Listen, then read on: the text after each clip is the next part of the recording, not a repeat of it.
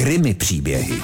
Jeden čas bylo celkem v módě hovořit o terorismu a především o tom, který bezprostředně hrozí naší zemi. Myslím, že to bylo někdy krátce před posledními volbami. A jelikož se další volby blíží, předpokládám, že se vrátí i trend hovořit o nebezpečí, které hrozí naší republice a především přinášet jména stran i jednotlivců, kteří nás před touto hrozbou ochrání. Tomu bych se velmi rád vyhnul. Rozumějte, mluvit o nějakém hrozícím bezprostředním nebezpečí. Konec konců jediný teroristický útok na našem území spáchal Čech jako poleno, který chtěl v lidech vzbudit strach. Já naopak bych chtěl vzbudit strach spíše v potenciálním teroristovi.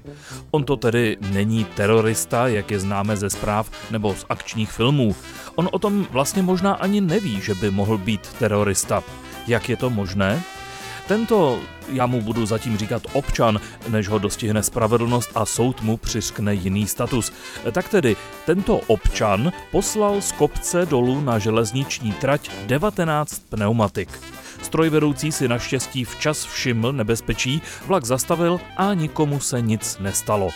Otázkou je, proč někdo něco takového udělal. Chtěl se jen zbavit starých pneumatik, nebo mu šlo o vykolejení vlaku? A nebo šlo jen o hloupý žert? To policie zjistí, až pachatele dopadne a pomoci můžete i vy.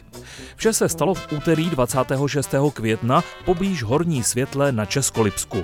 Pokud jste viděli na odpočívadle u silnice mezi Novou Hutí a Horní světlou po 19. hodině podezřelé auto nebo nějaká individua, zavolejte na 158. Pomůžete policii dopadnout nezodpovědného řidiče, bandu chuligánů nebo třeba teroristu.